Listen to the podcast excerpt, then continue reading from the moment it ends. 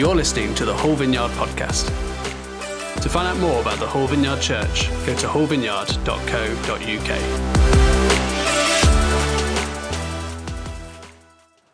Well, good morning, everyone. For those of you who weren't here last week, I just want to say Happy New Year to you. It's wonderful to see you. And we're in a new series that we're going to be doing before we launch the three services called Wired for Worship. And last week, we basically laid the foundation. I encourage you to listen to last week's talk about what worship is, that every single human person on planet Earth is a worshiper. And if you think about it, worship is about value. Whatever you value is what you will worship. Worship is our response to what we value most. And you can follow the trail of that. You can spot that through our affections, the way we spend our time, our money, our focus, our actions. And inevitably, it will point towards something or someone, and that is what we worship. Augustine of Hippo, I've always loved this. He's perhaps the greatest theologian of the Western Church. And in one of his works, Confessions, he wrote this: "You have made us for yourself, and our heart is restless till it finds its rest in you." All of humanity is restless till it finds its rest in Christ. What we do, the privilege that we have as followers of Jesus every single day in our community, is we get to invite people to taste and see that the Lord is good, and he will satisfy the deepest longing of our hearts. And so worship, actually, if you think about it, is our highest priority. It's our highest priority and goal. And if we commit to this in 2024, and I did an analogy of if you do your top button up right with worship, then everything else will flow from that. And a central text on worship is Romans 12, first couple of verses. It says this: "Therefore I urge you, brothers and sisters, in view of God's mercy." Let's just pause there. So worship is always a response to the beauty and the mercy and the character of God. So in view of God's mercy, we're to offer our bodies as a living sacrifice, holy and pleasing to God. So our response isn't just what we did, and I'm going to be talking about it this morning. It's beautiful singing together as a church. That's only a small part of it. Worship, our response, is our whole lives. Our whole lives. It's what we do when we leave church on a Sunday. Our whole lives. And he says, "This is your true and proper worship. Do not conform to the pattern of this world, but be transformed by the renewing of the mind." So the result of true worship is body and mind transformation. The whole of life is transformed. Then, and only then, you'll be able to test and approve God's will, his good, pleasing, and perfect will. In other words, again, if we worship God, and humanity has been intended for that, for him, then actually our will and our purpose for our life will come into fruition. So, pastor down in London, it's a church called Saint Church. It's called Al Gordon, and he states this: if we've grown up in the Western world, we will by default embrace three worldviews, three paradigms. First of all, materialism, what we see and what we touch. Secondly, scarcity, finite resources, and skepticism, unbelief, and apathy. Okay, so that's the bad news. Okay, so even as we came in here to church this morning, those three things, as we live in the secular world and we're being discipled by the scripts of this world, that those three things will be knocking at our door at all times. But when we renew our minds, as that text says, through worship, three new paradigms come into existence, three new worldviews, three new postures. As a spiritual paradigm, it's a heavenly reality. We're not contained by the things and the systems and the values of this world, but in terms of another kingdom. Just this, we have a whole bunch of prayer meetings throughout the week, but our main central prayer gathering here in the cafe on a Monday, 7:30. We had so many people this week, which just It's reflective of the hunger that's in this church, which is wonderful. And you know what? As we're just having fellowship and relating to one another as we pray, it's amazing. You're just in a place where you just want to ask God for anything. It's like nothing's off the table. You just come into a place like, yeah, I'm now seeing things. I'm throwing off the things of this world, and I'm now seeing with a whole new paradigm perspective that all things are possible. That's what leads to a second paradigm, limitless generosity. You understand how good and generous God is. I was just talking to someone earlier about, I often think about my father, who's one of my greatest inspirations in my life. And I look at him as such a model of Christ-likeness. And I think how generous he is and how wonderful he is, that I want to imitate him and follow in his footsteps. But that is nothing compared to our Heavenly Father. If I think that's good and he's generous, imagine what God is like. It's how beautiful he is. And thirdly, it releases faith, possibility, expectation. We start to do life with this sense that, hey, the miraculous can happen. I love that new song we sang this morning about miracles. The miraculous can happen because of our paradigm shift. It's not about what we see with our eyes. It's not about what we hear. It's not what we touch. But actually, it's a whole another world. It's like a sixth sense called faith. And so we need to swap our how much less for Jesus' how much more. There's nothing fair or equal about this deal. We swap what is the less of life and we get so much more.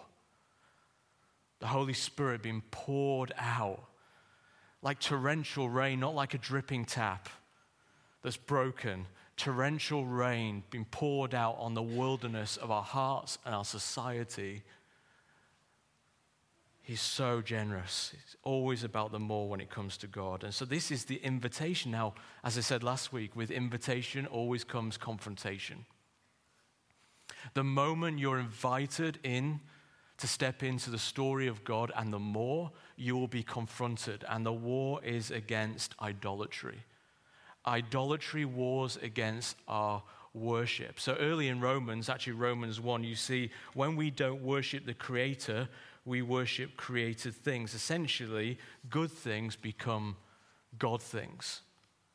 Good things that God has given to us in simplicity as a gift for us to enjoy, we begin to bow down and worship these things.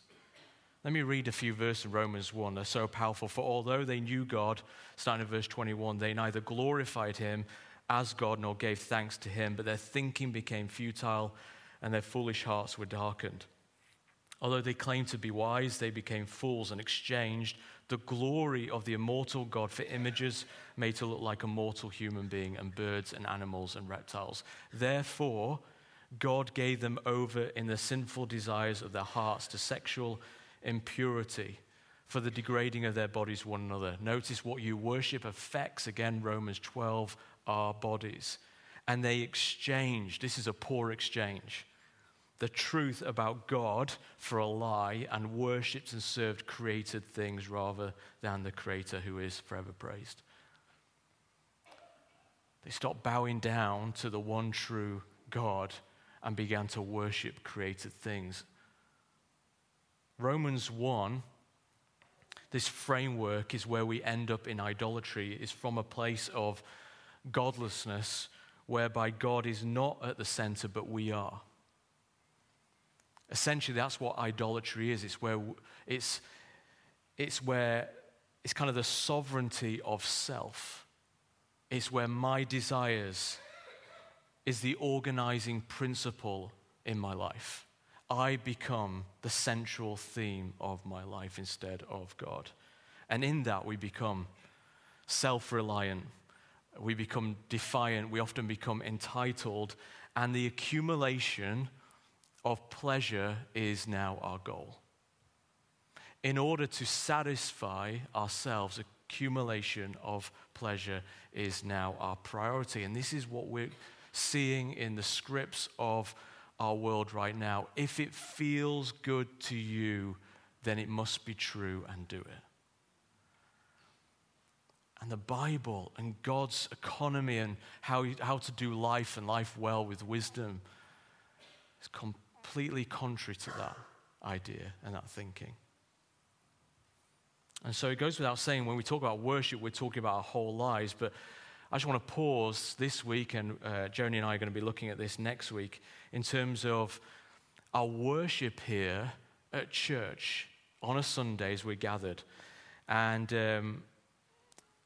as we do church in our service, of course, we worship, which includes our singing, our mouths, our posture, our bodies, listening to God's word, praying for one another, communion. For at least once a week, we have this tremendous privilege and opportunity where we get to gather together and fix our attention and focus on Him and Him alone. And I think this is really important to say to us, especially with us going to 3 services in a few weeks, especially in the morning with those 2 services, is that we need to move past this idea of getting warmed up in worship.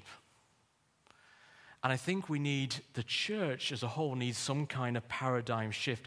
We need to come to a point that when the clock hits 9:30, when the clock hits 11:15, when the clock hits 6 p.m., we are in a place where we're ready to meet the King of Kings.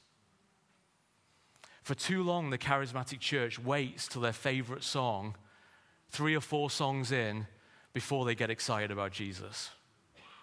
And we need to get excited about Jesus before we come in, so that we're ready to worship Him. We're ready to meet the majesty, especially as our services are going to be a little bit shorter. You'll miss it like that. And so this is one of the reasons why I wanted to speak into this. It's a bit of a challenge for us. And, you know, when I was a teenager, I was part of a church. It was a denomination. It was more on the conservative end of the spectrum. And I remember going to a Tuesday evening talk by a pastor from Whitby. And it was all about reverence in worship. And it was all about how we're to actually physically place ourselves when we're singing songs to God. And so they talked about you must have your hands by your side, because the Bible says you're only supposed to lift up holy hands, and of course our hands aren't holy. What have we been up to that week was the perspective. And then you're to tilt your head ever so slightly, almost like you're looking at Jesus. And I'm not quite sure where the hymn book went at that point, because I didn't have PowerPoint. And so this was what we were taught. And we can kind of gently mock about those things, but actually I think we're in danger of going at the other end of the spectrum. I think we're in danger of being so blasé, so informal, so horizontal, going through the motions that we've forgotten about what worship is actually all about. How beautiful it is, how powerful it is, how precious it is. And this is what we're going to remind ourselves, is that worship, maybe this is new to you, worship is not about us. It's about Him. Worship wasn't for us, it is about Him. So it's not about how we feel, it's not about our comfort.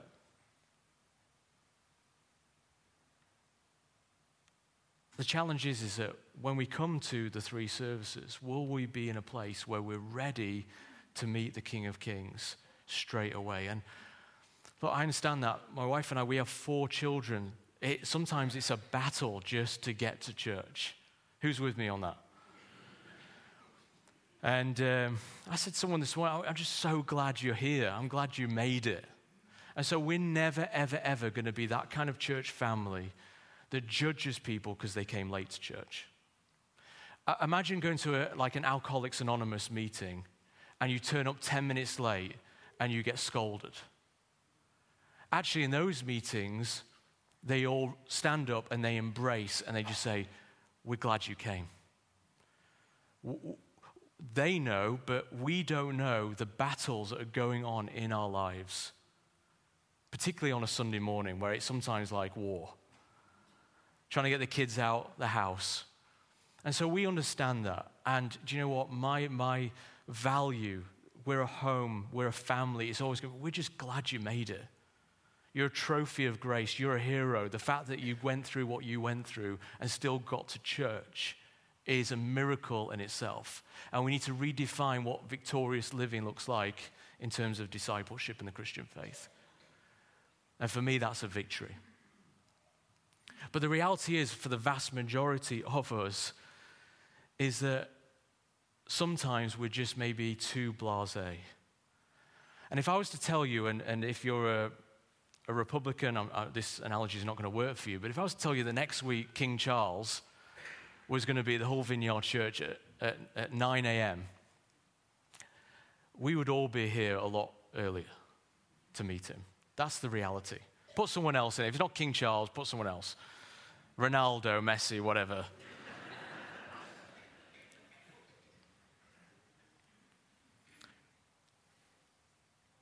We have an appointment to worship God.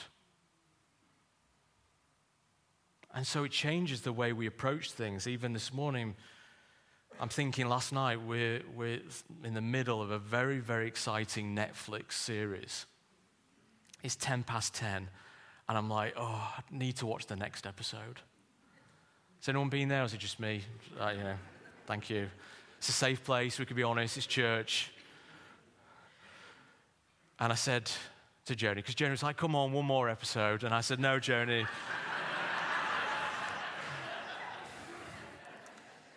Where are you on your sanctification journey? We need to go to bed, because it's little things like that. It's about choices.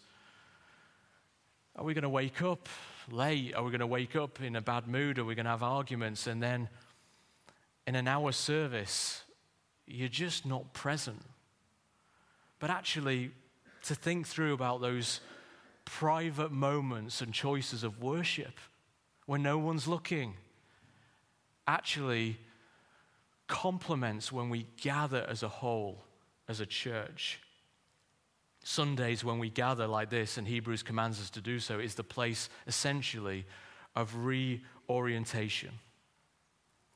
What we do right now is a refocus, it's a reordering, it's a redirecting of our affection and our hearts. We've stepped out of a secular world for 6 days. And now we come to a place of entering the sacred moment of worship with God. And we have an opportunity to fix our time, our attention, our focus, our will, our bodies, our voices together for the one who deserves it all. This morning is where we get reminded of the great story that we're in. It's easy to forget with all the stories, the multiple stories and voices and noise and distraction and dilution of our faith throughout the week. This is the opportunity to be reminded of the great story that we're in, the story of the King and the expansion of the kingdom of God in the nations. So I wonder what some of your post-church chat is as you leave here on a Sunday. Maybe that was an uplifting time. The Lord drew near to us. The worship was awesome today. God was moving powerfully. What is the most memorable, engaging worship experience of your life? I know there's been many times here on a Sunday, moments where you just can't stop crying. You daren't move for the sense of the presence of God. You can barely speak because of the weightiness of his glory, where we're overwhelmed by him. And so let me ask you, what is the most engaging worship experience of your life? But I actually think that too much of that conversation is attached too much to the activity of the people rather than the activity of God. a lot of that conversation may be reflective of what's going on in our life. We may talk about that was exciting music, or she's an engaging speaker. But when I use the word engaging, I'm not referring to man's ability, but to God's activity. Let me ask you a question. When you come here on a Sunday, do you expect anything out of the ordinary to take place? Or are we just going through the motions? Are you expecting to meet God? Are you anticipating that God will engage with you in a powerful way? I think there's a beautiful foreshadowing text in the Old Testament, Leviticus 9, which helps us think through this. I'm not going to read Leviticus 9. I encourage you to do that when you're home. But it lives in the expectation that God will appear as we worship. It says in verse 4 of Leviticus 9, "For today the Lord will appear to you." And then in verse 23, we read that the glory of the Lord did appear to the people. And how did they get to that place where the glory of God appeared to the people? Well, preparation for worship is important for the engagement of God's presence. So in Leviticus 9, the preparations you see in the preceding chapters were extensive. The tabernacle had to be built to specific instructions. The people had set apart Aaron and his sons as priests according to God's command. And they had this consecration ceremony for the priests that lasted 7 days. Well, we complain about an hour. 7 days. So the question is, just for us, is how do we best prepare ourselves for worship? Maybe we prepare for worship by, like I say, staying up late on a Saturday night, watching films, or waking up Sunday morning and focusing on checking emails and doing the laundry and then arguing on the way to church about whose fault it's that we're late. And we sit in the service and maybe drifting off during the talk because we're tired from the late night, or we're distracted from all that is going on. And then it's interesting, and I include myself here, is we might leave this gathered environment and say this: I didn't really get much out of church today. I didn't really get much out of church today. And it doesn't maybe occur to us that we weren't actually ready or prepared in our hearts to meet with the living God. Can I encourage you, as we enter into this new season, to spend some time in preparation for worship? Rather than think that the service will start at 9:30, maybe start to adopt a habit where it starts at 9:20. To maybe get your kids checked in, come in here and just sit and pray and prepare yourself to meet with God, rather than just rushing in at the last minute.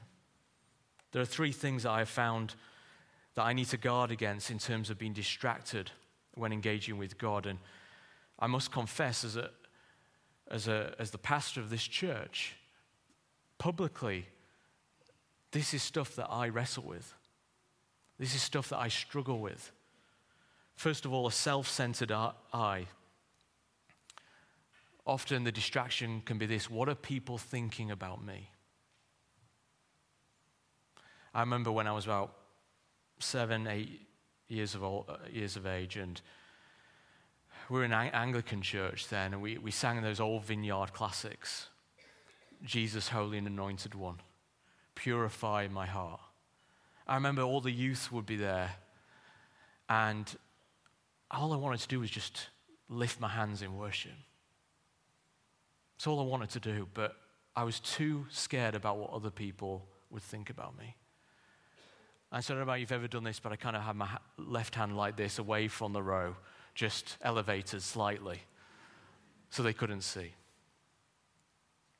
I was working through my own stuff even at a young age. You work through peer pressure and you work through wanting to be accepted, and that gets projected onto the rest of our lives and the trajectory of our lives.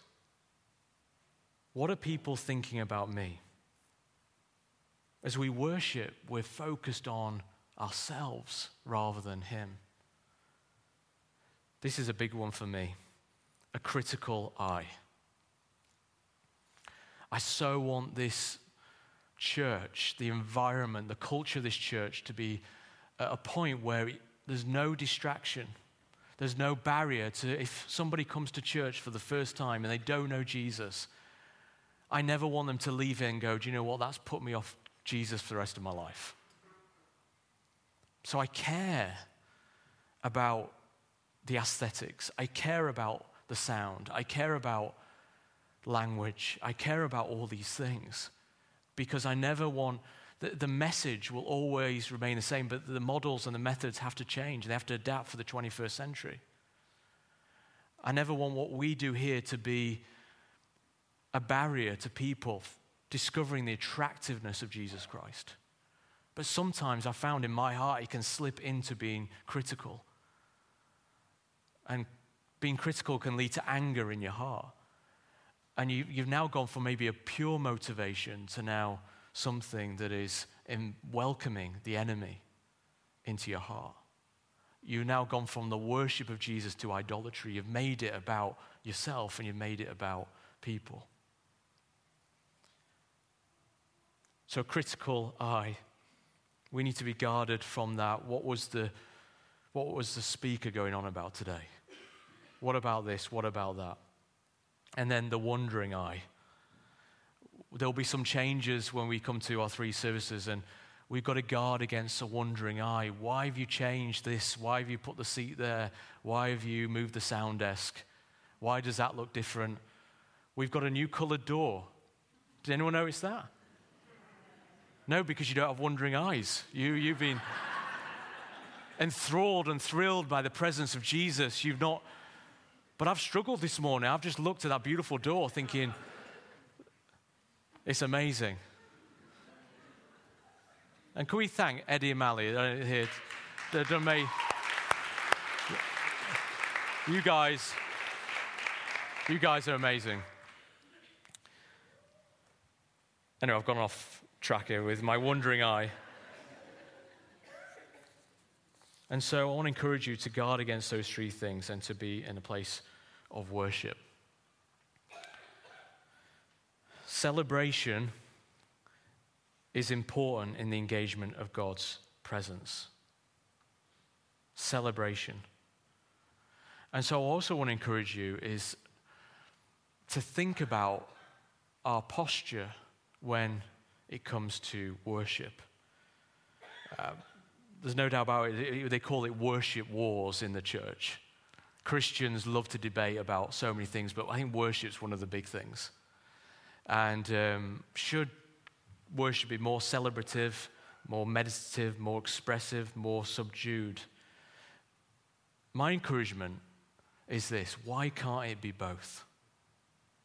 You know, if you've ever watched your favorite, say, sports team scoring a goal, whatever, we celebrate, don't we? You might put your hand in the air and you celebrate, but at the same time, when we go to a funeral and the coffin walks by, we bow our heads and we're subdued and we're silent as a point of respect.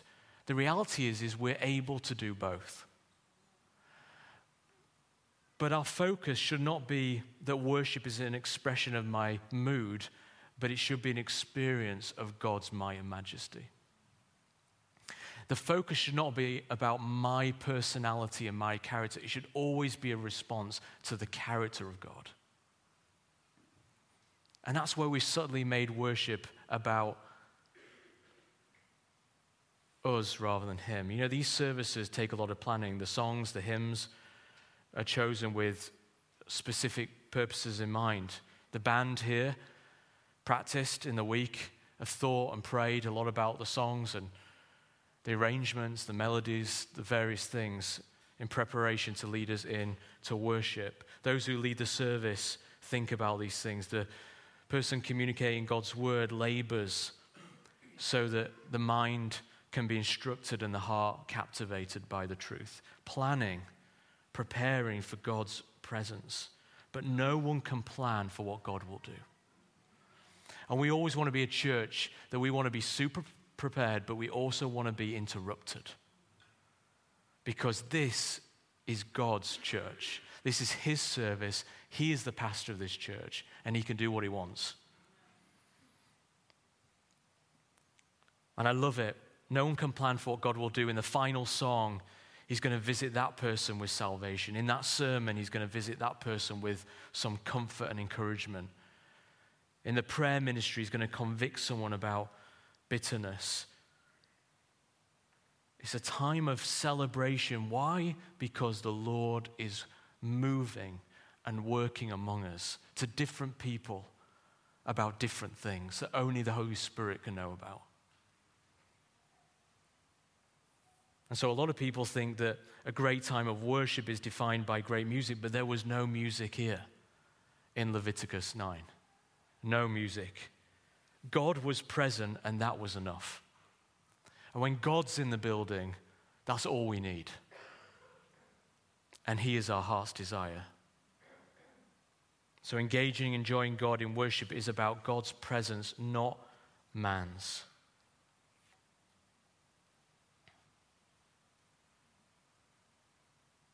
So as I close, as we think about preparing our hearts to engage in worship as we gather in these three services, to come mindful of what we're doing, the power of what we're doing, who we are meeting in worship,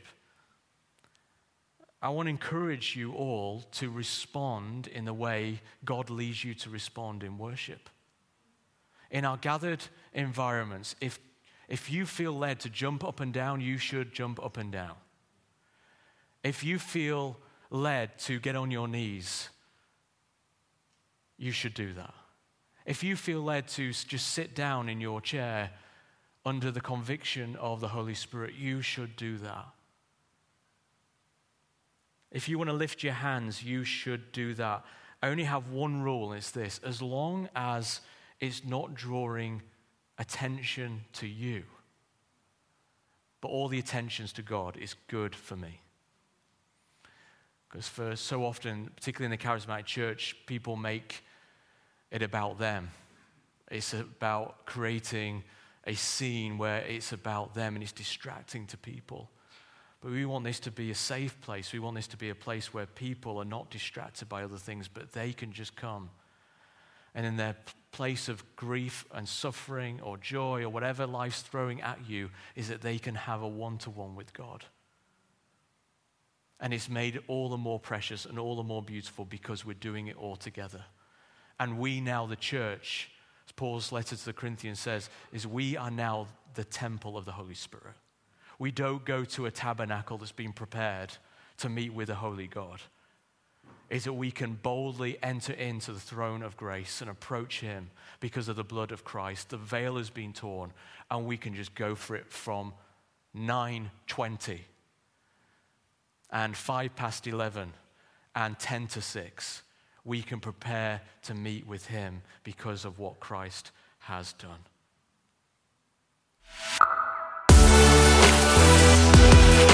Thank you for listening to the Hall Vineyard podcast. We would love to connect with you and welcome you home to church. To find out more, go to hallvineyard.co.uk/connect. And stay up to date with all that is going on in the life of our church. Go to hallvineyard.co.uk/church-news and sign up for our weekly mailing. Thanks for listening. We hope to see you soon.